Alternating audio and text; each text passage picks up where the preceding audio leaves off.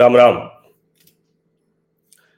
कई बार सावधानी से देखना इसलिए भी ज़रूरी हो जाता है क्योंकि एक सावधानी बहुत सी असावधानी से जो दुर्घटना होगी उससे बचा सकती है। ऐसे ही जो कुछ इकोसिस्टम करता है जिस तरह से वो डर रहा है, किन किन बातों पर वो डर रहा है, ये समझना बड़ा ज़रूरी है।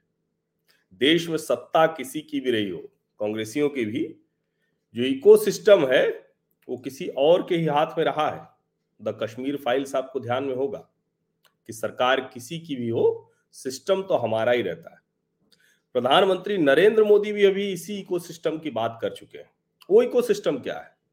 वो इकोसिस्टम जो एक मानसिकता है कि पढ़ना, लिखना, पत्रकारिता करना, साहित्य, कला, कोई भी ऐसा क्षेत्र, उसमें सिर्फ़ वामपंथियों के अलावा कोई और घुसना नहीं चाहिए, एंट्री नहीं होनी चाहिए उसको।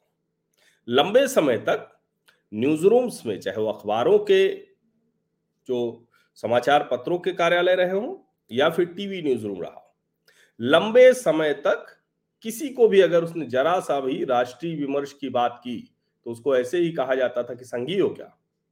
और आज जरा ये देखिए, ये एक लेख है और ये लेख जो है, ये सोमवार को छपा। लेख मुंबई का अखबार है, उसमें छपा है और उसमें देखिए उस उस अखबार में जो लेखक हैं, उन्होंने क्या लिखा है? इसी से समझ में आ जाता है कि इकोसिस्टम की असली परेशानी अब शुरू हो रही है।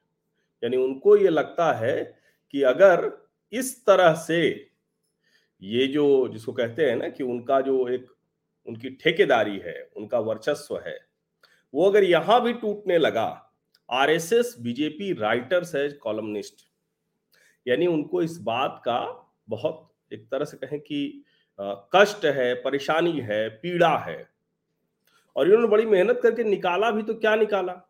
वो कह रहे हैं, राष्ट्रपति लिखते हैं, प्रधानमंत्री लिखते हैं, राम माधव लिखते हैं, वेंकैया नायडू लिखते हैं, रविशंकर प्रसाद लिखते हैं।